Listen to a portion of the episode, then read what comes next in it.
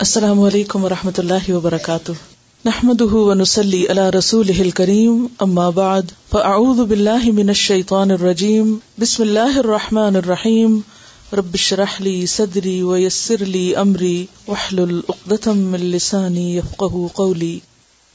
ایک دفعہ درود شریف پڑھ لیجیے۔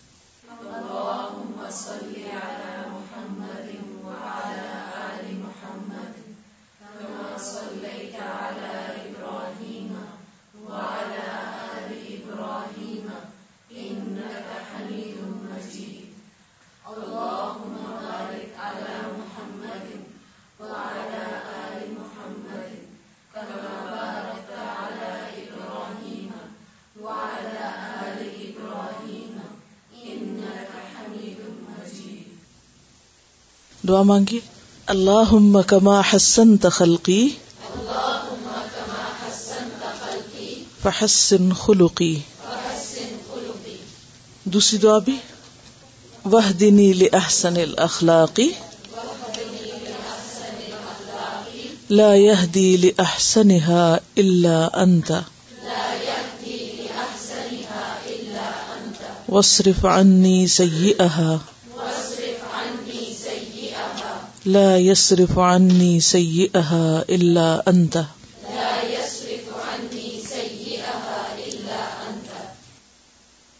آج کا ٹاپک صبر۔ صبر کا لفظی معنی کیا ہے؟ دلیری کرنا، بہادری کرنا اور رک جانا۔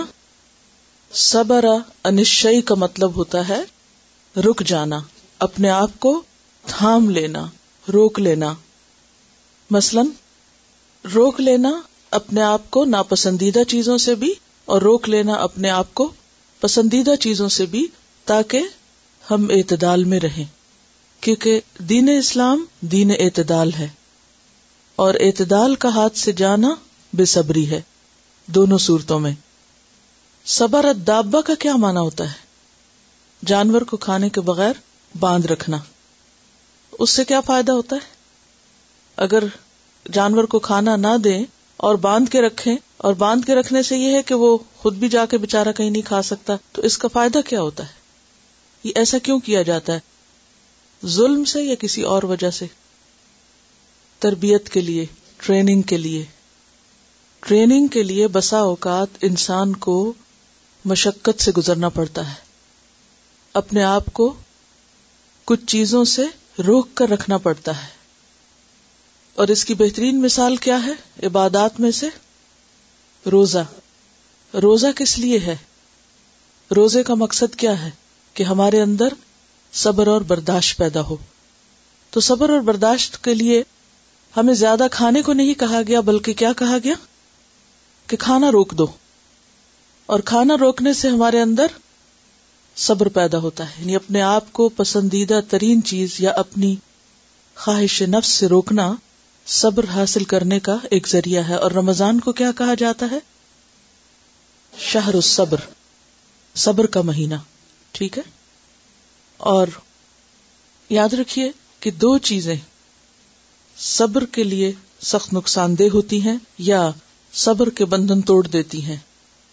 ایک ہیں اندر کی خواہشات، داخلی خواہشات، انسان کے اپنے نفس کی خواہشات۔ وہ اتنی شدید ہوتی ہیں کہ انسان کسی حد پہ نہیں رکتا۔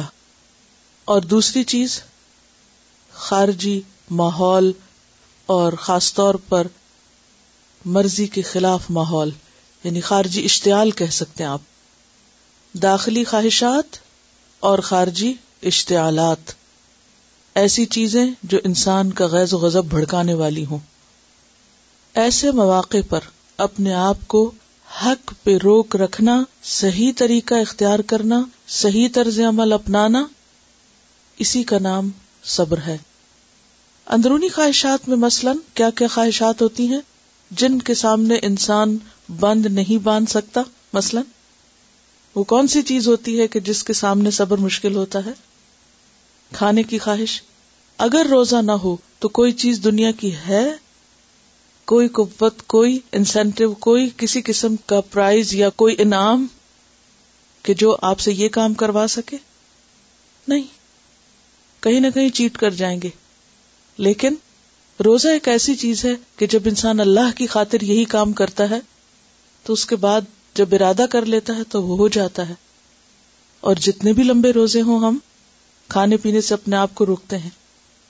اسی طرح اور کون سی ایسی خواہشات ہیں جن پر کنٹرول کرنا انسان کے لیے عموماً مشکل ہوتا ہے؟ نیند، سونا، غصہ.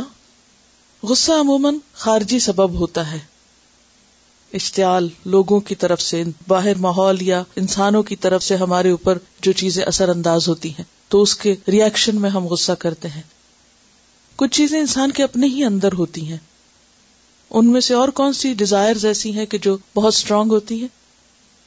محبت، نفرت، انتقام کا جذبہ، حسد، خوشی، غم، لالچ.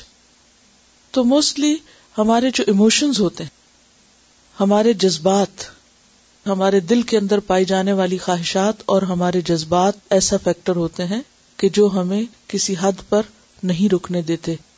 عموماً انسان انہی کی وجہ سے حدیں پار کر جاتا ہے یا حدیں توڑ جاتا ہے. تو اس کے لیے پھر کیا ضروری ہے؟ صبر پھر کس چیز کا نام ہے؟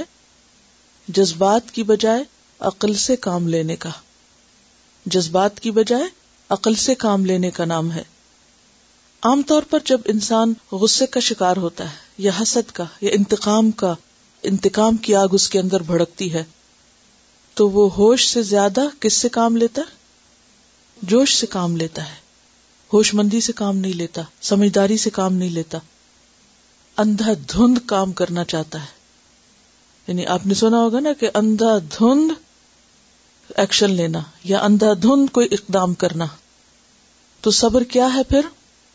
اندھا دھند انتقام یا اندھا دھند ایکشن لینے کی بجائے کیا کیا جائے؟ سوچ سمجھ کے کام کرنا.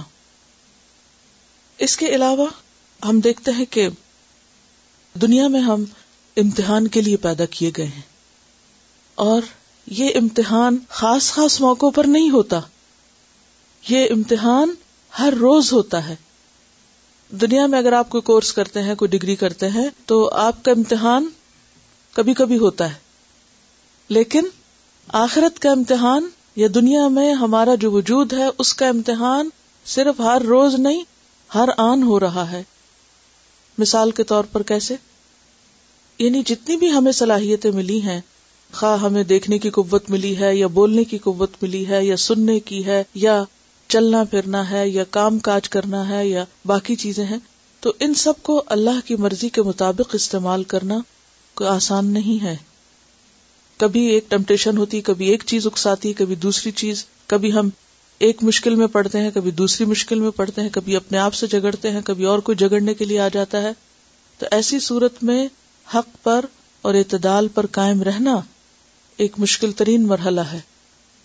حجبت النار بالشہوات وحجبت الجنت بالمکارہ. حجبت النار، ڈھانپ دی گئی آگ، کس سے؟ بالشہوات، خواہشات سے، شہوتوں سے. وحجبت الجنت بالمکارہ، اور ڈھانپ دی گئی جنت کس سے؟ ناپسندیدہ چیزوں سے. یعنی اگر کوئی شخص جنت تک پہنچنا چاہتا ہے تو یہ ہو نہیں سکتا کہ پھر وہ اپنے نفس کی خلاف ورزی کرے، یہ ہو نہیں سکتا کہ پھر وہ تکلیف دہ چیزوں سے گزر کرنا جائے. لیکن عام طور پر ہمارا رویہ کیا ہوتا ہے؟ ہمارا طرز عمل کیا ہوتا ہے؟ ہمارا طریقہ کیا ہوتا ہے؟ ہم کون سے رستے تلاش کرتے ہیں؟ آسانیوں والے، وہ کام کرنا چاہتے ہیں جس میں ہمارے نفس کی مرضی ہوتی ہے، جو ہماری خواہشات کو سیٹسفائی کرتے ہیں یا ہماری نفسانی خواہشات کی جس سے تسکین ہوتی ہے، جو بظاہر ہمیں فائدہ مند نظر آتے ہیں، ہم ان رستوں کی طرف چلتے ہیں. جبکہ جنت کا راستہ کس سے گھیر دیا گیا ہے؟ ناپسندیدہ ترین چیزوں سے، کہ آپ کو اس سے گزرنا ہی گزرنا ہے. اب ناپسندیدہ چیزیں کیا ہیں؟ مثال کے طور پر کوئی آپ کی بےعزتی کر دے تو یہ کیا ہے؟ پسندیدہ چیز ہے؟ نہیں. اب اگر کوئی آپ کی بےعزتی کر دے تو اس موقع پر کیا رویہ اختیار کرنا صبر ہے؟ ایک کے جواب میں دو سنانا؟ یہ تو نہیں. خاموشی ہو سکتی ہے، اعراض ہو سکتا ہے، اس کو برداشت کرنا، یعنی بےعزتی کو برداشت کرنا کیا ہے؟ صبر ہے. اب ہے تو بہت کڑوا گھونٹ، لیکن صبر نام اسی کا ہے. اب وہ چیز جو آپ کے لیے سخت ناگوار تھی، سخت ناپسندیدہ تھی، جب آپ نے وہ کر لی تو گویا آپ نے ایک ناپسندیدہ منزل طے کر لی، پار کر لی.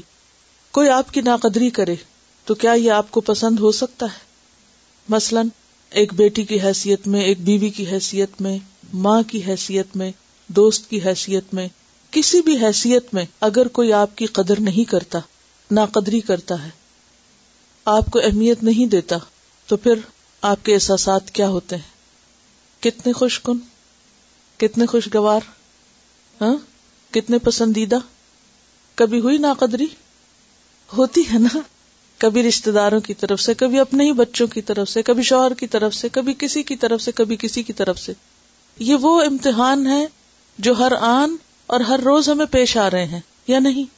ایسے میں انسان کتنی دفعہ زخمی ہوتا ہے، کتنی دفعہ ہرٹ ہوتا ہے. عموماً اس کا پھر ری ایکشن کیا ہوتا ہے؟ یا تو انسان اس فرسٹریشن کو کسی دوسرے پر الٹتا ہے، یا پھر سیلف پٹی کا شکار ہو جاتا ہے، اور جو اس کی مثبت صلاحیتیں ہیں ان کا استعمال نہیں ہوتا. یہ دونوں ہی چیزیں خطرناک ہیں.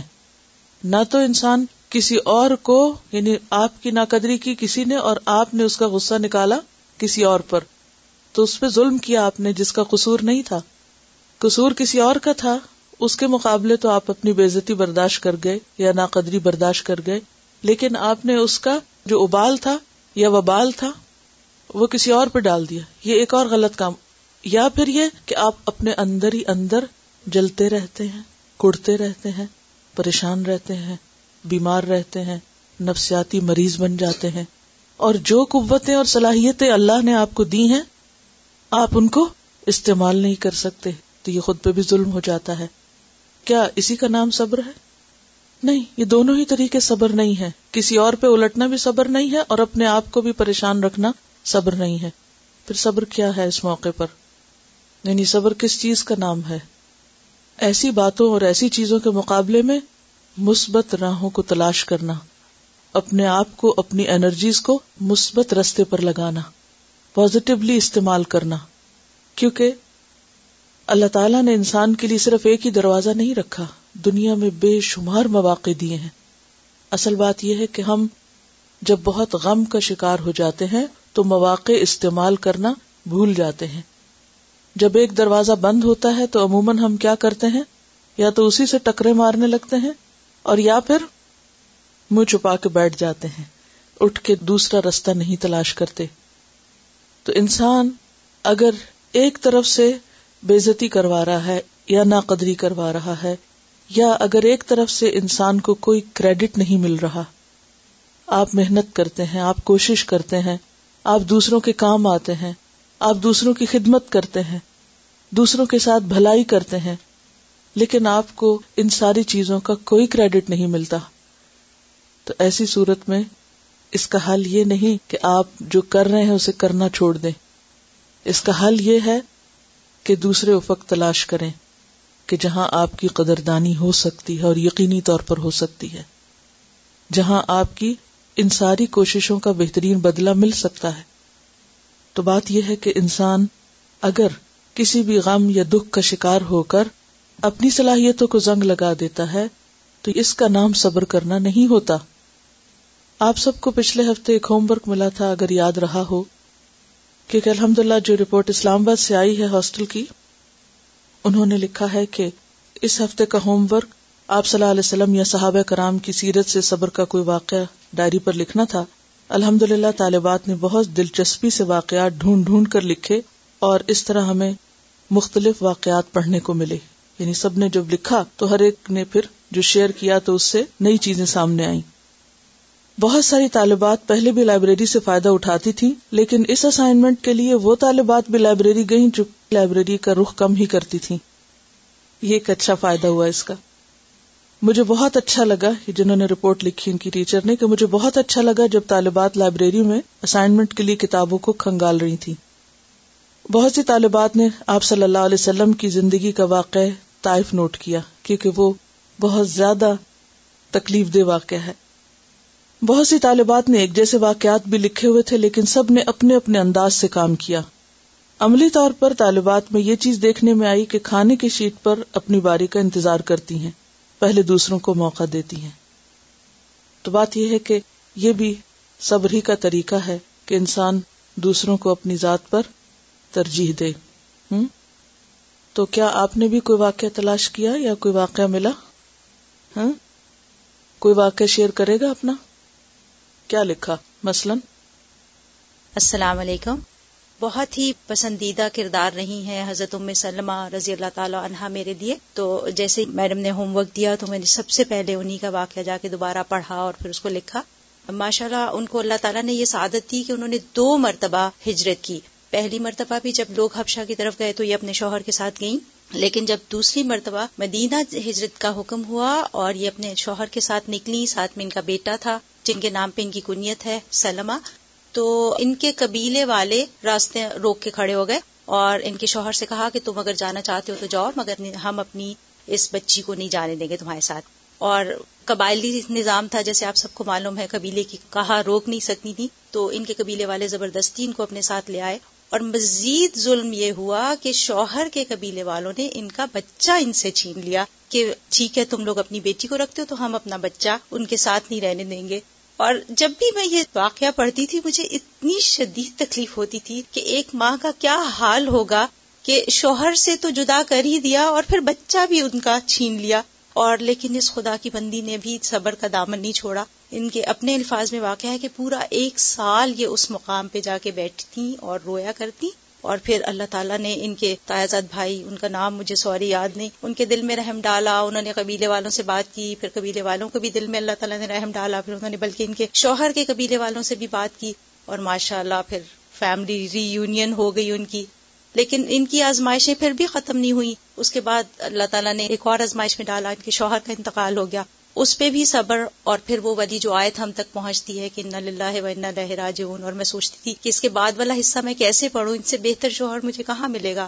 اور پھر سبحان اللہ، ان کے صبر ہی کا پھل تھا کہ اللہ تعالیٰ نے ان کو ام المومنین کا درجہ خدا تعالیٰ نے ان کو عطا فرمایا. تو بہت ہی انسپائرنگ ان کے صبر کا واقعہ ہے، اور یہی میں نے لکھا تھا. جزاک اللہ خیر.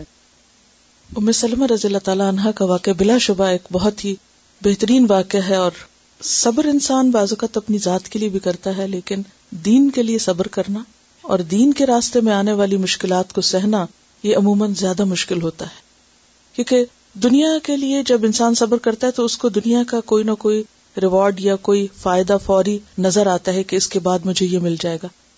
لیکن آخرت کے لیے اور ایک بڑے مقصد کے لیے اور ذات سے اوپر اٹھ کر دین کو عام کرنے کے لیے صبر کرنا، یہ واقعی حقیقی معنوں میں صبر ہے، جس کا اجر اور جس کا صلہ انسان کو صرف اور صرف آخرت میں ملنے والا ہو. تو اس سے صبر کا ایک اور رخ بھی سامنے آتا ہے کہ تکلیف کے باوجود جو نیک کام انسان شروع کرے اسے پائے تکمیل تک پہنچائے.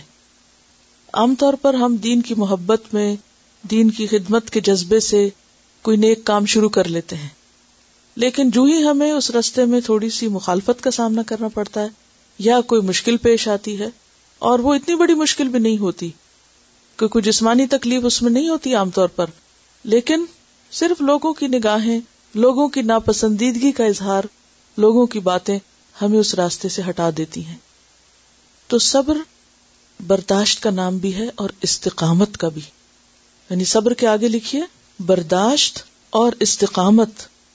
اور یہ وہ شخص صرف کر سکتا ہے جس کے اندر اعلیٰ ظرفی ہوتی ہے، اعلیٰ ظرف انسان، کیونکہ جو تھوڑ دلا انسان ہوتا ہے وہ جلد گھبرا جاتا ہے اور فوری ری ایکشن میں وہ سب کچھ چھوڑ کے بیٹھ جاتا ہے.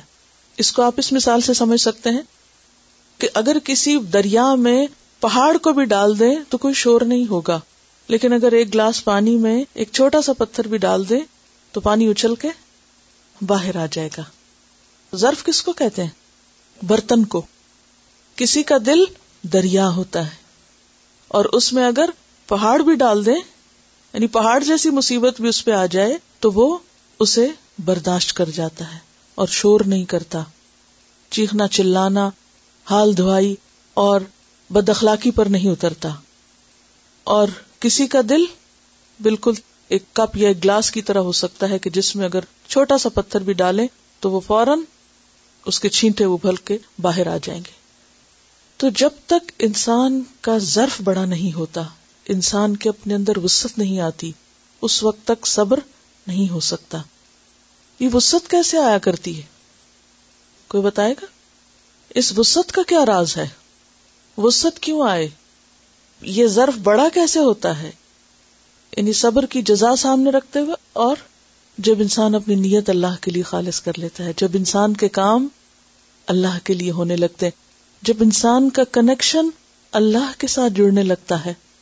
کیونکہ جب آپ کا سورس یعنی کسی بھی چیز کا سورس بڑا ہوگا تو پھر وہ جو اس کا آؤٹ کم ہے وہ بھی بڑا ہو جائے گا. لیکن اگر آپ کا سورس جو ہے اپنے صبر کو حاصل کرنے کا، وہ دنیا کے وقتی فائدے، یہ چھوٹی چھوٹی خوشیاں ہیں، تو انسان کا بڑا دل اور بڑا ظرف نہیں ہو سکتا. جب آپ کا تعلق اللہ جیسی ہستی سے جڑ جاتا ہے اور آپ وہاں سے انرجی لینے لگتے ہیں، اس پر توکل کرتے ہیں، اس پر بھروسہ کرتے ہیں، اس سے مدد مانگتے ہیں، اس پر معاملات چھوڑ دیتے ہیں، اس کا نتیجہ کیا ہوتا ہے کہ پھر بڑی سے بڑی چیز بھی آ پڑے تو آپ کو فکر نہیں ہوتی. کیوں؟ اس لیے کہ آپ کو پتا ہوتا ہے وہ ہے سنبھالنے والا. جب میں اس کے راستے پر ہوں تو وہ مجھے تنہا نہیں چھوڑے گا. اس کے علاوہ صبر کا ایک پہلو یہ بھی ہو سکتا ہے کہ انسان اپنے اندر کی کچھ ناپسندیدہ چیزوں کو نکالے، یعنی اپنی ذات کی صفائی یا تزکیہ کا کام جو ہے وہ بھی صبر مانگتا ہے. بعض اوقات ہم دوسروں کے رویے پر تو صبر کر جاتے ہیں لیکن اپنے اندر کی خامیوں کو نہیں دیکھ پاتے، اور اپنے اندر کی ناپسندیدہ چیزوں کو نکالنے میں صبر نہیں کرتے. یہ ایسا ہی ہے کہ آپ نے دیکھا ہوگا کہ بعض اوقات آپ کو اگر کسی ٹیسٹ کے لیے خون دینا ہو، یعنی بعض اوقات آپ کڑوی دوا تو پی جاتے ہیں لیکن اگر آپ کو بلڈ دینا ہو تو پھر کیا ہوتا ہے؟ نیڈل دیکھ کر کیا ہوتا ہے؟ خوف آتا ہے، رونے لگ جاتے ہیں، اور چپکے سے بعض لوگ تو بھاگ ہی جاتے ہیں، ہسپتال سے نکل جاتے ہیں. کل پرسوں میں کہیں پڑھ رہی تھی، کچھ پیشنٹس ایسے ہوتے ہیں کہ جو چپکے سے نکل جاتے ہیں، اور پھر وہ جو ڈاکٹرز آن ڈیوٹی ہوتے ہیں ان کی شامت آتی ہے کہ وہ ان سے سیٹسفائیڈ نہیں تھے یا وہ ان کو نہیں سنبھال سکے. تو بہرحال اپنی ذات پر کوئی چیز لینا اور اپنی صفائی کرنا اور اپنا گندا خون نکالنا اور اپنے اندر کی خرابیاں دور کرنا، اس کے لیے بھی صبر چاہیے ہوتا ہے. مثلاً اگر کوئی ہماری خامی ہمیں بتا دے، اس وقت ہمارا ری ایکشن کیا ہوتا ہے؟ یا یہ کہ کسی سے نفرت چھوڑنا. ہم نے اپنے دلوں میں بعض اوقات لوگوں کے لیے نفرتیں پالی ہوئی ہوتی ہیں. فلاں نے مجھے یہ کہا تھا تو میں اب اس کو معاف نہیں کر سکتی، چلیے نہ کریے معاف. اب اس کو کیا کرنا ہوگا؟ دل میں سجانا ہوگا اس نفرت کو، اور پھر اس کا آبیاری بھی کرتے رہنی ہوگی، اس کو بار بار پانی دینا پڑے گا، ورنہ تو پانی جس چیز کو نہ دیں کیا ہوتا ہے؟ ختم ہو جاتی. تو مختلف نفرتوں کے جو کیل گاڑ رکھے ہم نے اپنے دلوں میں، ان کو نکالنا، ان کو اکھیڑنا، ان کو پھینکنا اور ان کو بھلانا. کیونکہ عفو درگزر کا معنی کیا ہے؟ کہ مٹا دینا. بعض اوقات یہ چیز زیادہ مشکل ہوتی ہے. تو اپنے اندر کی صفائی یہ بھی صبر کا تقاضا کرتی ہے. اور پھر کسی کے خلاف اگر حسد ہے، کسی کی خوبی اچھی نہیں لگتی، کسی کی کامیابی اچھی نہیں لگتی، کسی کو ہم سے زیادہ نمبر مل جائے تو اچھا نہیں لگتا، یا کوئی ہم سے زیادہ کوئی اچھی بات بتا دے تو ہم کو اچھا نہیں لگتا. تو یہ دوسروں کی کامیابی پر یا دوسروں کے آگے بڑھنے پر دل کا جلنا کڑھنا، یہ بھی تو ایک شیطانی عمل ہے. آگ سے بنا نا شیطان، غصہ بھی آگ سے، اور حسد کے پیچھے بھی شیطان ہوتا بیسیکلی، کیونکہ سب سے پہلے خود شیطان نے ہی حسد کیا تھا انسان سے اور اس سے کام خراب ہوا تھا. پھر اسی طرح کسی کے خلاف آپ کو انتقامی جذبہ رکھتے تھے کہ میں اس کو یہ نقصان پہنچا کے چھوڑوں گی، میں اس کے ساتھ یہ کر کے چھوڑوں گی، اور پھر اپنے آپ کو روک لینا اور باز رکھنا. اور خاص طور پر جب آپ انتقام پر قدرت بھی رکھتے ہوں، جب آپ وہ چیز کر بھی سکتے ہوں اور پھر چھوڑ دیں، تو اس کا نام صبر ہے. تو بات یہ ہے کہ صبر ایک ایسا ہتھیار ہے جس کی ہم میں سے ہر ایک کو ہر وقت ضرورت ہے. صبر ہتھیار ہے جس کی ہم میں سے ہر ایک کو ہر وقت ضرورت ہے. ہتھیار سے کیا کرتے ہیں؟ مثلا اگر کوئی شخص درزی ہے تو اس کا ہتھیار کیا ہے؟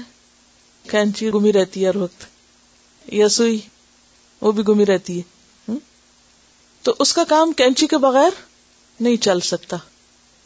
اسی طرح کسی بھی پیشے کو آپ لیں، اس کے لیے ہتھیار ضروری ہے. یعنی کسی بھی طالب علم کے لیے قلم ضروری ہے، اگر اس کے پاس قلم نہیں تو کام نہیں چل سکتا. اسی طرح مومن کے لیے صبر کا ہتھیار ضروری ہے، اس کے بغیر کام نہیں چل سکتا. خواہ عبادت کی بات ہو، صبر چاہیے. خواہ وضو کرنا ہے، صبر چاہیے نا. اور اگر پانی ٹھنڈا ہو تو زیادہ صبر چاہیے، اور اگر نیند آ رہی ہو تو اور صبر چاہیے. نماز کے لیے قیام طویل کرنا ہو تو صبر چاہیے، اور خاص طور پر اگر کوئی پسندیدہ چیز باہر ہو انتظار میں تو اور صبر چاہیے، کیونکہ مختلف لوگوں کو مختلف کریز ہوتے ہیں. کسی کو باتیں کرنے کا شوق ہوتا ہے، کسی کو کچھ کھانے کا شوق ہوتا ہے، کسی کو کسی اور چیز سے دلچسپی ہوتی ہے. اب وہ چیز ہمارے انتظار میں ہو تو ہم اسے چھوڑ کے تو اپنی نماز میں دل لگائیں، یہ بھی تو صبر ہے. طویل قیام کریں، یا نیند روک کے یا نیند توڑ کے اٹھیں سویرے، تو یہ سب کیا تقاضا کرتا ہے؟ صبر. صبح اٹھنے میں سب سے پہلی چیز کیا ضرورت ہے اپنی نیند چھوڑنے کے لیے؟ صبر ضروری ہے کہ اب اپنے آپ کو روک دینا، بس دس از اینڈ. ہم کیا کرتے ہیں؟ اچھا 5 منٹ اور، ابھی تو 5 منٹ ہیں، اچھا ابھی اٹھتی ہوں. آپ صلی اللہ علیہ وسلم کے اٹھنے کا طریقہ کیا تھا، کسی کو معلوم ہے؟ نیند سے اٹھتے کیسے تھے؟ اسپونٹینیسلی اٹھتے تھے، یعنی جلدی اٹھتے تھے. اصل صابر وہی ہے جو الارم بجتے ہی اٹھ جائے، یہی دراصل صبر ہے. اور اگر انسان کے اچھا اچھا اچھا اچھا تو بس گیا پھر. تو اصل صبر کیا ہے؟ کہ انسان رک جائے، اپنے اوپر خود پابندی لگائے، اپنے سے خود کام کروائے. اور اگر آپ اپنے سے خود کام نہیں کراتے تو پھر کون کروا سکتا ہے آپ سے؟ کوئی آپ کو کتنا پش کر سکتا ہے؟ تو خواہ عبادت کا معاملہ ہو، خواہ انسانوں کے ساتھ معاملہ ہو، خواہ کھانے پینے کا معاملہ ہو، کچھ بھی ہو، چھوٹے سے چھوٹا کام اور بڑے سے بڑا کام کس کا تقاضا کرتا ہے؟ صبر کا تقاضا کرتا ہے. قربانی بھی وہی کر سکتا ہے جس کے اندر صبر ہو. پھر اسی طرح آپ دیکھیے کہ بعض اوقات ہمیں تکلیف دہ چیزوں پر صبر کرنا ہوتا ہے، شکایتوں پہ صبر کرنا ہوتا ہے. بعض لوگوں کے رویے شکایتی ہوتے ہیں، انہیں ہر دم آپ سے کوئی شکایت ہوتی ہے، تو ایسی صورت میں بھی کام کیسے چل سکتا ہے؟ بچوں کو آپ سے شکایتیں ہو سکتی ہیں، ہسبینڈ کو آپ سے شکایتیں ہو سکتی ہیں.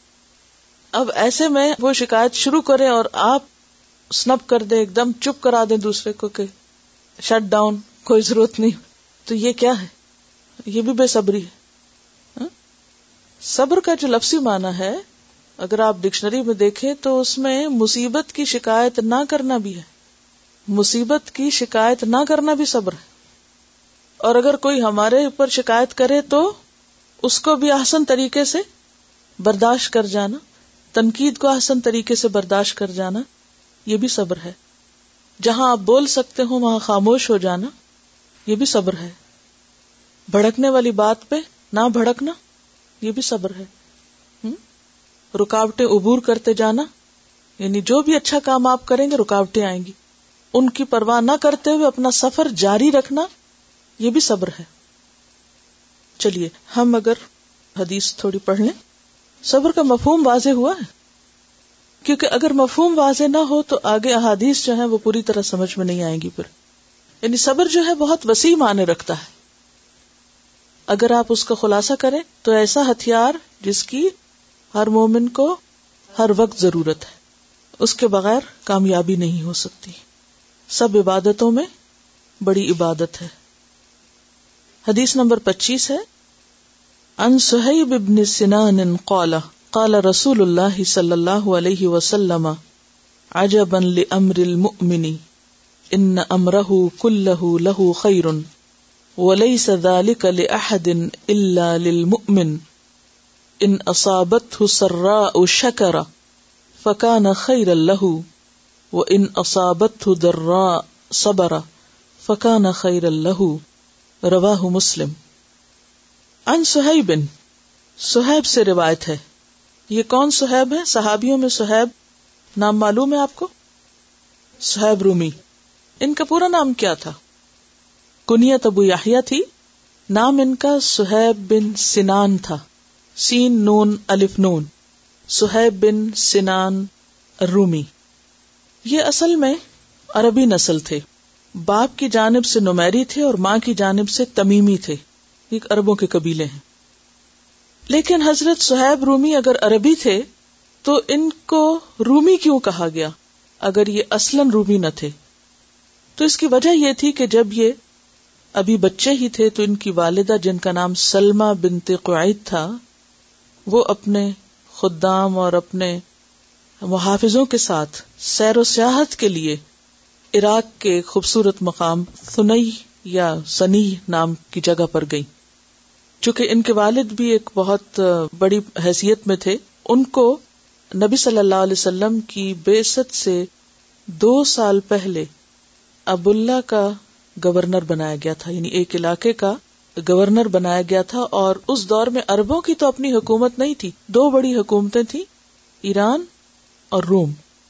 تو وہ مختلف علاقوں پہ قبضہ کر کے تو وہاں اپنے نمائندے بھیج دیتے تھے، اور بعض اوقات اسی علاقے کے شخص کو وہاں پر کوئی بڑی پوسٹ دے دیا کرتے تھے۔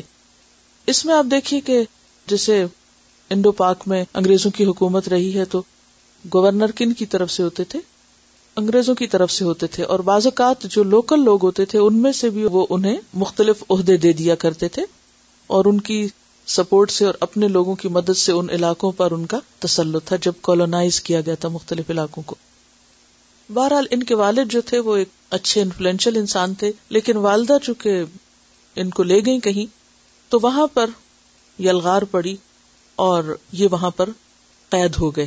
یعنی رومیوں کا ایک دستہ تھا جس نے آ کے اس قافلے کو لوٹ مار کی اور سب مال و متاع چھین لیا، اور بچے وغیرہ اور عورتیں جو تھیں ان کو قیدی بنا لیا۔ ان قیدیوں میں حضرت سہیب تھے۔ وہاں سے اغوا کر کے وہ انہیں روم لے گئے، کیونکہ رومی لوگ تھے بیسیکلی جو ڈاکو تھے، اور وہاں جا کر انہیں بیچ دیا۔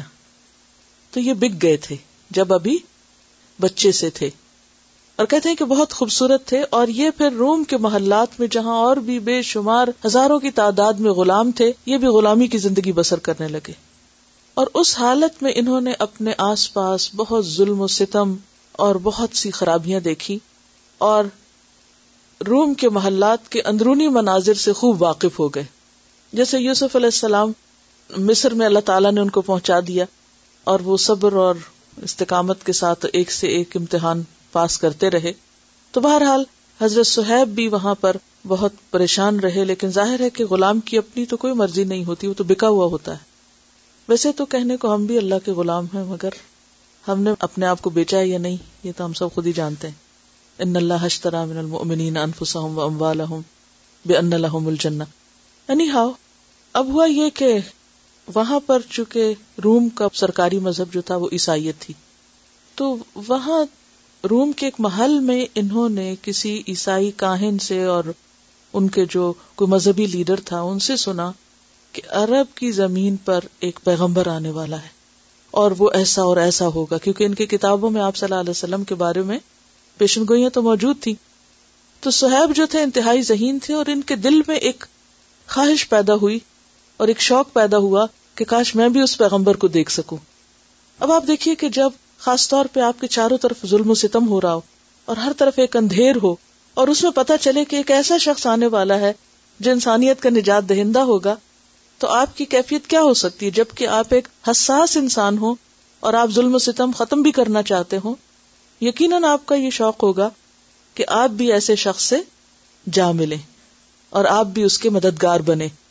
بہرحال چونکہ ان کا بچپن وہاں گزرا تھا، یہ عربی بھول گئے، تو ان کو یہ احساس تو تھا کہ یہ عرب ہیں، لیکن عربی زبان ان کی ختم ہو گئی ایک طرح سے، کیونکہ روم کے اندر پلے بڑھے اور وہی زبان انہوں نے اڈاپٹ کر لی۔ اور اس کے بعد جب یہ عربی بولتے بھی تھے مکہ میں آ کے تو پوری طرح نہیں بول سکتے تھے۔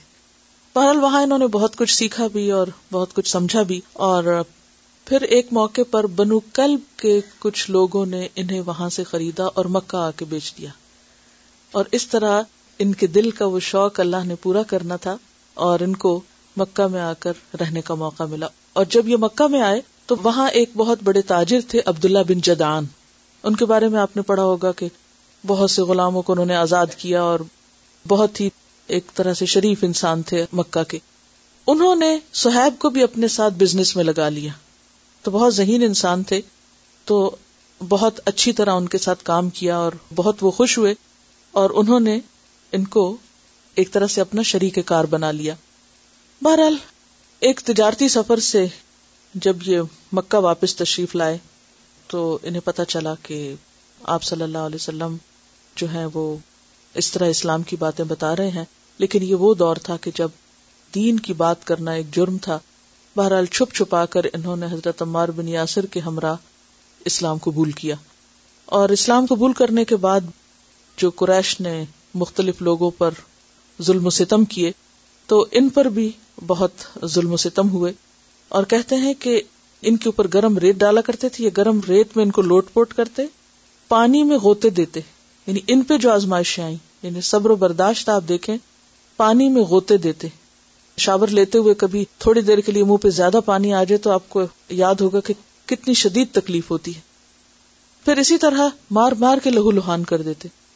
بیسیکلی مکہ میں جو غلام لوگ تھے یا جو غلام آزاد بھی تھے, ان کو چونکہ قبیلے کی پناہ نہیں تھی تو ان پر بہت ظلم و ستم ہوتے تھے, لیکن ان کے دل میں ایسا سچا ایمان تھا کہ جتنے بھی ظلم و ستم ہوئے انہوں نے برداشت کیے مگر دین کا راستہ نہیں چھوڑا.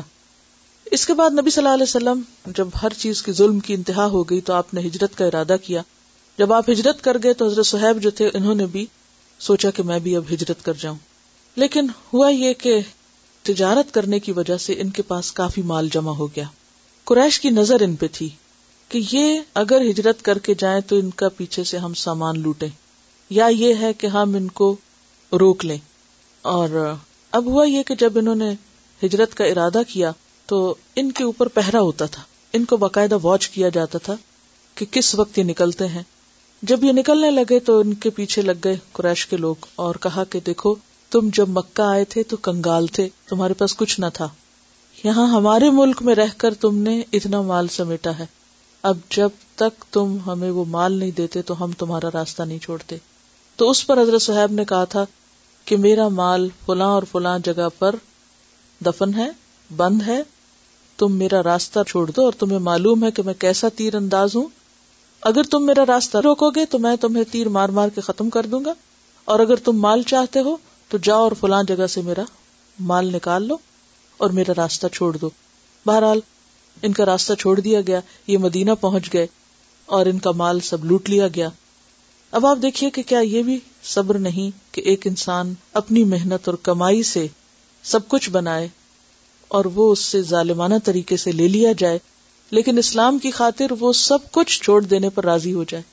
یعنی تو صبر کی ایک قسم یہ بھی ہے کہ انسان اپنے ہاتھ کی کمائی اور اپنی محنت کی کمائی کو صرف اللہ کی خاطر جانے دے یا گوارا کر لے اس کا نقصان, کیونکہ جب تک انسان دین کے راستے میں قربانی نہیں کرتا اس وقت تک اس کا ایمان سچا ثابت نہیں ہوتا. جب یہ سب کچھ قربان کر کے مدینہ پہنچے تو نبی صلی اللہ علیہ وسلم نے ان سے کہا کہ ابو یحییٰ, تم نے نفع کا سودا کیا, تمہاری تجارت کامیاب ہوئی, یعنی جو کچھ تم کر آئے ہو, یعنی خزانہ اپنا دے آئے ہو, تو تمہیں کچھ نقصان نہیں ہوا, تمہیں اس سے فائدہ ہی ہوگا. اور جب یہ وادی قباء میں پہنچے تو آپ صلی اللہ علیہ وسلم وہاں موجود تھے اور بہت اچھی طرح آپ نے ان کا استقبال کیا اور بہت خوشی سے ان کو ویلکم کیا, اور یہ جملہ 3 بار دہرایا, کیا؟ ابو یحییٰ سودا نفع بخش رہا, ابو یحییٰ سودا نفع بخش رہا. یعنی جو تجارت تم اللہ سے چکا آئے ہو کہ سب کچھ دنیا دے کر تم نے دین کا انتخاب کیا اور تم مدینہ پہنچ گئے, یہ معمولی سودا نہیں, بہت بڑی چیز ہے. بہرحال اس سے حضرت صہیب اپنے سارے غم بھول گئے. اور ایک بہت خوبصورت بات جو ملتی ہے ہمیں ان سارے صحابہ کی زندگی میں, حضرت ام سلمہ کا آپ نے واقعہ سنا حضرت صہیب کے بارے میں, کہ یہ اتنی قربانیاں کرنے کے بعد کہیں اپنے دکھوں کی شکایت یا تبصرہ کرتے ہوئے نہیں ملتے. یہ اس قدر اعلیٰ ظرفی کی بات ہے کہ کہیں آ کر ہمیں نہیں ملتا کہ پھر صحابہ کرام رات کو اکٹھے ہو جاتے تھے مدینہ کی چوپالوں میں, اور پھر وہ بیٹھ کے اپنے قصے دہراتے کہ مجھ پر یہ ظلم ہوا اور میرا یہ نقصان ہو گیا اور مجھ پہ یہ گزری. نہیں, کچھ نہیں. یہ ضرور ملتا ہے ان کے بارے میں کہ انہوں نے کیا کیا قربانی دی، کیونکہ ان واقعات سے ہمارا ایمان بڑھتا ہے اور ہمیں اپنے سارے کام بہت چھوٹے نظر آتے ہیں، اپنی قربانیاں حقیر نظر آتی ہیں، لیکن کبھی شکوہ اور شکایت ان کی زبان پر نہیں آیا کہ مجھے اللہ کے راستے میں یہ سب کچھ کیوں دیکھنا پڑا۔ اور انہی کے بارے میں وہ آیات اتری تھی، وَمِنَ النَّاسِ مَن يَشْرِي نَفْسَهُ ابْتِغَاءَ مَرْضَاتِ اللَّهِ، لوگوں میں کوئی ایسا بھی ہے جو اپنے نفس کو اللہ کی خاطر بیچ دیتا ہے، وَاللَّهُ رَؤُوفٌ بِالْعِبَادِ۔ اور آپ کو یہ معلوم ہے کہ حضرت عمر کی شہادت پر نماز جنازہ ان کا کنہوں نے پڑھایا تھا؟ انہوں نے پڑھایا تھا، اور 3 دن تک مسلمانوں کی امامت بھی انہوں نے ہی کی تھی، حالانکہ ان کی عربی بہت اچھی نہیں تھی، لیکن اپنے ایمان اور تقوی کی وجہ سے اور دین کی خاطر دی جانے والی قربانیوں کی وجہ سے یہ ہر دل عزیز تھے۔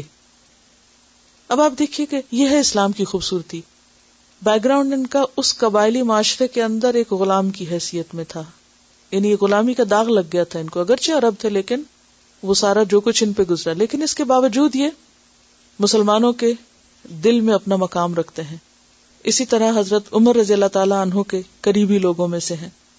ان کے بارے میں آتا کہ 38 ہجری میں ان کی وفات ہوئی، یعنی تقریباً خلفائے راشدین کے دور کے آخر میں۔ تو یہ تھے حضرت صہیب بن سنان ابو یحییٰ، جنہوں نے طرح طرح کی خود تکلیفیں اٹھائیں۔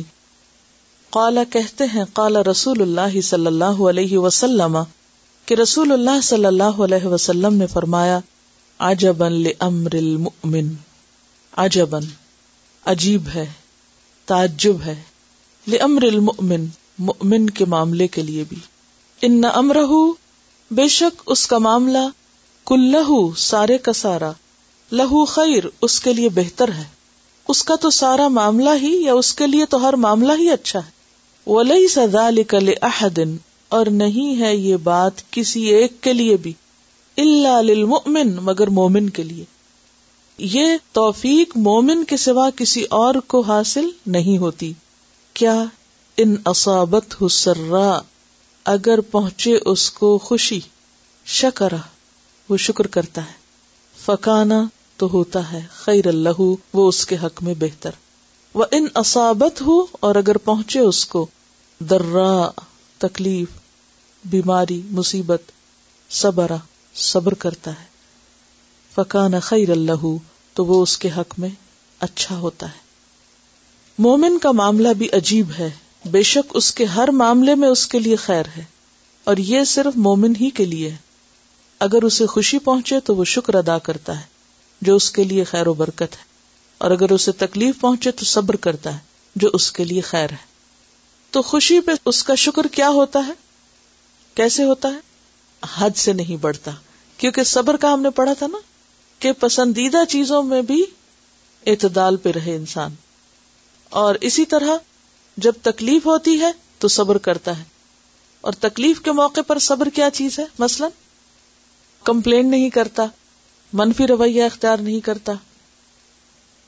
اگلی حدیث ہے، عن النضر بن انس قال قال انس رضی اللہ عنہ، حضرت نضر بن انس سے روایت ہے، نضر بن انس حضرت انس کے بیٹے ہیں، قالا، کہا، انس، انس نے، رضی اللہ عنہ، لولا، اگر نہ، انی، بے شک میں نے، سمعتو، میں نے سنا ہوتا، النبی صلی اللہ علیہ وسلم، نبی صلی اللہ علیہ وسلم سے، یقولو، آپ فرماتے تھے، لا تتمنوا الموت، نہ تم تمنا کرو موت کی، لتمنیتو، البتہ میں تمنا کر دیتا۔ رواہ البخاری، کتاب التمنی۔ سیدنا نضر بن انس سے روایت ہے کہ سیدنا انس رضی اللہ عنہ نے فرمایا، اگر میں نے نبی صلی اللہ علیہ وسلم سے یہ نہ سنا ہوتا کہ موت کی تمنا نہ کرو تو میں ضرور تمنا کرتا۔ اس سے کیا ظاہر ہوتا ہے؟ وہ کیوں موت کی تمنا کرتے؟ مصیبتوں سے تنگ آ کر، تکلیفوں کے اوپر تکلیفیں دیکھ دیکھ کر۔ آپ دیکھیے کہ اکثر لوگ زندگی میں کبھی نہ کبھی یہ ضرور کہہ دیتے ہیں، کیا کاش میں اس چیز یا اس واقعے یا اس دکھ کو دیکھنے سے پہلے مر جاتی، یا اپنے لیے موت مانگتے ہیں یا خودکشی کا سوچتے ہیں. صحابہ کرام کا تقویٰ آپ دیکھیے, کہتے ہیں کہ کیونکہ میں نے نبی صلی اللہ علیہ وسلم سے یہ سنا ہے لہٰذا میں اس کی تمنا بھی نہیں کروں گا, اگر میں نے نہ سنا ہوتا تو میں جن حالات میں ہوں میں تمنا کر دیتا. آپ کو معلوم ہے حضرت انس سب سے طویل العمر صحابی ہیں, یعنی سب صحابہ کے مقابلے میں طویل عمر ملی. اور ظاہر ہے جتنی طویل عمر ہوتی اتنی ہی انسان کو مشکلات زیادہ دیکھنی ہوتی. بڑھاپا بذات خود ایک تکلیف دہ چیز ہے. اسی طرح جتنی اولاد زیادہ ہوتی پھر اولاد کی اولاد اور ان کی اولاد, ان سب کے غم انسان سمیٹتا چلا جاتا ہے. اگرچہ وقتی طور پر خوشیاں بھی ملتی ہیں انسان کو, لیکن اگر آپ دیکھیں تو دنیا میں غموں, دکھوں, ناپسندیدہ حالات کے مقابلے میں خوشی, راحت کا عنصر یا انجوائمنٹ کا پہلو لمیٹڈ ہے. ایسا نہیں کہ ہوتا نہیں, لیکن آپ نے دیکھا ہے کہ اکثر خوشی کے لمحات مختصر ہوتے, خواہ طویل بھی ہوں, لیکن وہ جلدی گزر جاتے ہیں, فوراً ختم ہو جاتے. اچھے حالات ہوں, آپ کے پاس ہر چیز کی فراوانی ہو, تو آپ دیکھیں گے کہ وہ چند دن نہیں گزریں گے کہ کوئی نہ کوئی آفت, کوئی نہ کوئی مصیبت, کوئی نہ کوئی تکلیف, کبھی انسان کے اپنے بدن میں, کبھی کوئی بیماری, کبھی کوئی بچوں میں, کبھی کوئی شوہر میں, کبھی لوگوں کی طرف سے, اور اگر کہیں نہیں تو خود اپنے ہی دل کی طرف سے کوئی نہ کوئی بے وجہ اداسی طاری ہو جاتی. تو چونکہ دنیا ہے امتحان, اور امتحان تو امتحان ہے. دنیا میں بھی امتحان کے دن میں آپ ہر لحاظ سے بھی مطمئن ہو تو مطمئن نہیں ہوا کرتے. تو مومن یہاں چین سے نہیں رہ سکتا. لیکن صبر کس چیز کا نام ہے؟ کہ انسان دکھوں کے ہجوم میں موت کی تمنا بھی نہ کرے, کیونکہ زندگی ایک بار ملی اور اس کو استعمال کرنا ہے.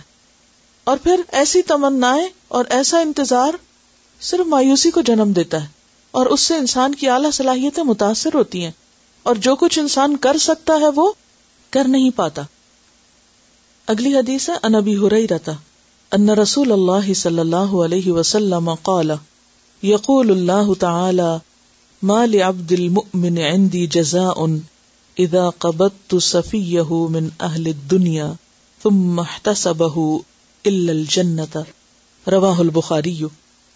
عن ابی ہریرہ, ابو ہریرہ رضی اللہ عنہ سے روایت, ان رسول اللہ صلی اللہ علیہ وسلم قال, کہ رسول اللہ صلی اللہ علیہ وسلم نے فرمایا, یقول اللہ تعالی, اللہ تعالی فرماتا ہے, ما لعبد المؤمن, نہیں میرے مومن بندے کے لیے, اندی میرے پاس, جزا ان کوئی بدلہ, اذا جب, قبضت میں قبض کر لیتا ہوں, صفیہ اس کی پسندیدہ چیز کو, من اہل الدنیا دنیا والوں میں سے, ثم احتسبہ پھر وہ اس پر اجر کی نیت سے صبر کر لیتا ہے, الا الجنت مگر جنت.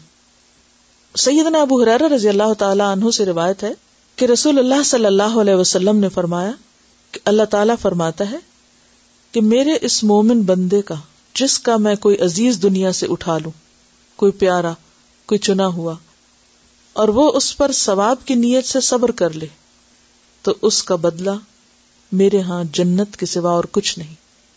پیاری ترین چیزوں میں انسان کے قریبی رشتے دار بھی ہو سکتے ہیں, دوست ہو سکتے ہیں, ماں باپ ہو سکتے ہیں, کوئی ایسا انسان ہو سکتا ہے جس سے وہ اللہ کی خاطر محبت کرتا ہے.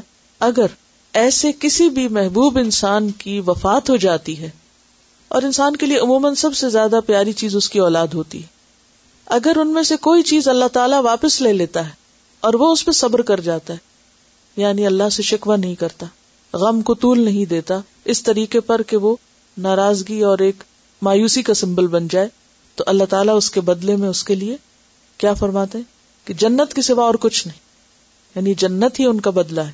اور انشاءاللہ یہ اختتام پر آپ کو آیات سناؤں گی جن میں یہی کانسیپٹ ہے کہ صبر کا بدلہ جنت ہے. وَجَزَاهُمْ بِمَا صَبَرُوا جَنَّتًا وَحَرِيرًا, کہ ان کے صبر کا بدلہ جنت اور ریشم.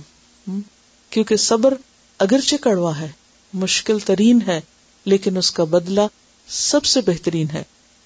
عن ثابت قال سمعت انس رضی اللہ عنہ عن النبی صلی اللہ علیہ وسلم قال الصبر عند الصدمة الأولى. رواہ البخاری. عن ثابت، حضرت ثابت سے روایت ہے، قال کہا، سمعت میں نے سنا، انسن انس سے، رضی اللہ عنہ، ان النبی نبی صلی اللہ علیہ وسلم سے، قال کہا، الصبر صبر عند الصدمۃ الاولی، پہلے صدمے کے وقت ہوتا ہے یا صدمے کے آغاز میں ہوتا ہے۔ سیدنا انس رضی اللہ تعالی عنہ سے روایت ہے کہ رسول اللہ صلی اللہ علیہ وسلم نے فرمایا، صبر صدمے کے آغاز میں ہوتا ہے، یعنی جب چوٹ لگتی ہے اس وقت انسان کا ریئیکشن کیا ہوتا ہے، اس کا نام صبر ہے۔ کیوں اس کا نام کیوں صبر ہے؟ آپ نے دیکھا ہوگا کہ جب کوئی چوٹ لگتی ہے تو اس وقت شدید درد ہوتا ہے، پھر آہستہ آہستہ آہستہ آہستہ درد کم ہو جاتا ہے۔ اسی طرح جسمانی تکلیف ہو یا روحانی، کسی انسان کی طرف سے کوئی بات ہو یا کسی بھی قسم کا انسان کو کوئی دکھ یا صدمہ پہنچے تو ابتدا میں کیا ہوتا ہے کہ انسان کو شدید تکلیف ہوتی ہے، پھر وقت کے ساتھ ساتھ کم ہوتی جاتی۔ اگر اس شدید تکلیف کے وقت انسان اپنے آپ کو روک لیتا ہے نیگیٹو ری ایکشن سے، جوابی کاروائی سے، تو وہ اس کا صبر لکھ لیا جاتا ہے اور اسی کا اجر محفوظ کیا جاتا ہے۔ اور اس موقع پر کیا پڑھنے کو کہا گیا؟ انا للہ و انا الیہ راجعون، خواہ ایک چراغ ہی کیوں نہ بجھے۔ آپ نے چراغ کے بجھنے پر بھی تو انا للہ پڑھا نا، تو آپ سے پوچھا گیا تو آپ نے فرمایا کہ مومن کے لیے یہ بھی تو ایک تکلیف ہے، یہ بھی تو ایک غم ہے کہ لائٹ چلی جاتی ہے یا کوئی بھی کام کی چیز آپ کی خراب ہو جاتی ہے یا عین وقت پر آپ کا ساتھ چھوڑ دیتی ہے، مثلا گاڑی چلنے سے انکار کر دیتی ہے، آپ کو ضروری کہیں پہنچنا ہے اور آپ باہر نکلتے ہیں اور گاڑی سٹارٹ ہی نہیں ہو رہی، تو اب آپ کا ریئیکشن کیا ہوتا ہے؟ تو یعنی کچھ نہ کچھ ہم ضرور بولتے ہیں، کسی نہ کسی طرح ضرور ریئیکٹ کرتے ہیں، حالانکہ ہوتا کیا ہے، اس سے گاڑی کو تو کوئی اثر نہیں ہوتا، گاڑی کو تو کچھ سنائی بھی نہیں دیتا، ہم خود کو خود ہی سنا دیتے ہیں اور لکھوا دیتے ہیں اپنے آس پاس کے فرشتوں کو، اور پھر اس کے بعد وہ ہمیشہ کے لیے لکھا جاتا ہے اور محفوظ ہو جاتا ہے۔ تو بات یہ ہے کہ صبر صدمے کے آغاز میں ہے، پہلی چوٹ کے وقت ریاکشن کیا تھا، اس کے بعد اس نے سمجھایا، اس نے پکڑا، اس نے ٹھنڈا کیا، اس نے جن قابو کیا، اب صبر آ گیا۔ اب یہ صبر نہیں ہے، یہ تو کیا ہے، ایک نیچرل پروسیس ہے جو اختتام پذیر ہو جائے گا۔ بہرحال ہوم ورک ہے آپ کے لیے اپنے اس ہفتے میں پہنچنے والے کسی بھی ناپسندیدہ کام، تکلیف دہ چیز، دکھ دینے والی چیز پر پہلا ری ایکشن نوٹ کرنا، اپنا پہلا ری ایکشن نوٹ کرنا، کسی بھی انتہائی تکلیف دہ، ناگوار، ناپسندیدہ چیز پر انسٹنٹ اور فرسٹ ری ایکشن اپنا نوٹ کرنا ہے، ٹھیک ہے؟ اور یہ آپ کی اپنی ڈائری پر ہی آپ نوٹ کریں گے اور اس پر اپنے آپ کو آپ واچ کریں گے، کیونکہ یہ حدیث اگر آپ یاد کر لینا، کیونکہ یہی آپ کا ہوم ورک ہے۔ بہت سے لوگوں کو جب کہتے ہیں نا صبر کرو صبر، اس وقت نہیں مانتے، پھر کچھ دن کے بعد پوچھتے ہیں کیا حالت، کہتے ہیں صبر آ ہی گیا ہے، اب تو بہت صبر آ گیا ہے، اب تو سب صبر کرنے لگ گئے۔ یہ صبر نہیں ہے، یہ دھوکہ ہے اپنے آپ کو۔ شروع میں تو کچھ سننے کو تیار نہیں، تو ناراض ہوتے ہیں۔ تو اصل صبر کیا ہے؟ صدمے کے آغاز میں first reaction, instant reaction, پہلا ری ایکشن، اس وقت کیا کیا، ٹھیک ہے؟ یہ نوٹ کرنا۔ اگر آپ اس میں کامیاب ہو جاتے ہیں نا تو سمجھے کہ آپ کو صبر کرنا آ گیا ہے۔ ایک حصہ تو آپ نوٹ کریں گے، لیکن باقی اوور آل کیا دیکھیں گے کہ اوور آل کیفیت کیا رہی، کتنی دفعہ ہار گئے، کتنی دفعہ مار کھا گئے، یعنی اپنے آپ سے خود ہی نقصان کر گئے۔ تو چلیے میں اس حدیث کو آپ کو 2-3 دفعہ دہروا دیتی ہوں تاکہ آپ صحیح پروننسیشن کے ساتھ عربی کو یاد کر سکیں۔ عن ثابت قال سمعت انسا رضی اللہ عنہ عن النبی صلی اللہ علیہ وسلم قال الصبر عند الصدمة الأولى، الصبر عند الصدمة الأولى، الصبر عند الصدمة الأولى، رواہ البخاری۔ ٹھیک ہے، مومن کیسا ہوتا ہے، پہلے دن بتایا تھا میں نے آپ کو مومن کیسا ہوتا ہے۔ حدیث کیا تھی کہ مومن کھیتی کی طرح ہوتا ہے جس کو ہوائیں دائیں بائیں گراتی رہتی ہیں، کبھی ادھر لیٹ جاتا ہے سبزہ، کبھی ادھر لیٹ جاتا ہے. اور منافق سنوبر کی درخت کی طرح ہوتا ہے جو جھکتا نہیں مگر اکھاڑ دیا جاتا ہے. منافق سنوبر کی درخت کی طرح ہوتا ہے جس کو عام چھوٹی موٹی ہوائیں نہیں ہلاتی، وہ اپنی جگہ ڈٹا رہتا ہے، نہیں چینج کرتا اپنے آپ کو، اور بالآخر کیا ہوتا ہے، کوئی بڑا طوفان آتا تو اکھاڑ دیا جاتا ہے. تو اب دو ہی راستے ہیں، یا تو ادھر سے آیا جھونکا ادھر گر جائیں، ادھر سے آئے ادھر ہو جائیں، اور یا پھر یہ ہے کہ ڈٹ کے رہیں. صبر کا ترجمہ کیا ہے؟ بہادری. نیگیٹو ریئیکشن سے خود کو بچانا بہادری ہے، نیگیٹولی ریئیکٹ کرنا بزدلی ہے، اور ہم کرتے رہیں جو کرنا ہے. حضرت انس سے روایت ہے کہ آپ نے فرمایا کہ مجھے اللہ کے راستے میں اتنا ڈرایا دھمکایا گیا کہ کسی اور کو نہیں، اتنا ستایا گیا کسی اور کو نہیں.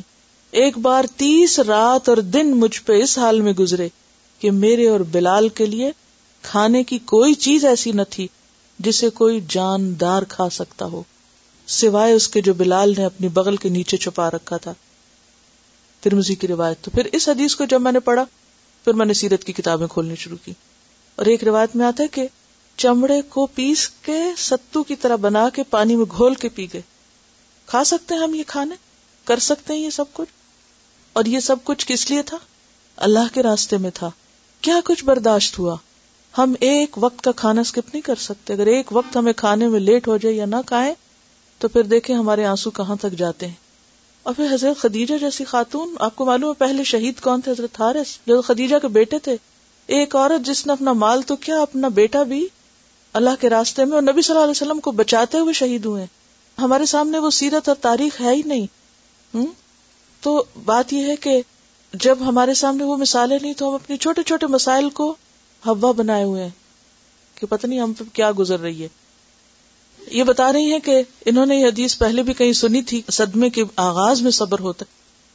السلام علیکم، میں آن لائن اسٹوڈنٹ ہوں. تو یہ میڈم ہی کے منہ سے میں نے حدیث سنی تھی کچھ دنوں پہلے. تو کل جب میں کھانا کھانے بیٹھی، پہلے بچوں کو اپنا کھانا وانا دینے کے بعد، تو میری چھوٹی بیٹی 3 سال کی ہے، تو اس نے جو ہے وہ جوس ہاتھ مار کے گرا دیا. تو اس سے پہلے جب کبھی وہ کرتی تھی تو مجھے بہت غصہ آتا تھا، مگر کل میں نے فوراً جب اس نے یہ کام کیا تو میں نے فوراً یہ الفاظ دہرائے کہ نہیں، صبر جو ہے وہ پہلے ہی اسٹیج میں کیا جاتا ہے. اور میں اٹھی، میں نے خاموشی سے جو ہے وہ ٹشو پیپر لیا، صفائی کری، اور میرے بچے بڑی مجھے حیرت سے دیکھ رہے تھے کہ آج امی کو ہو کیا گیا.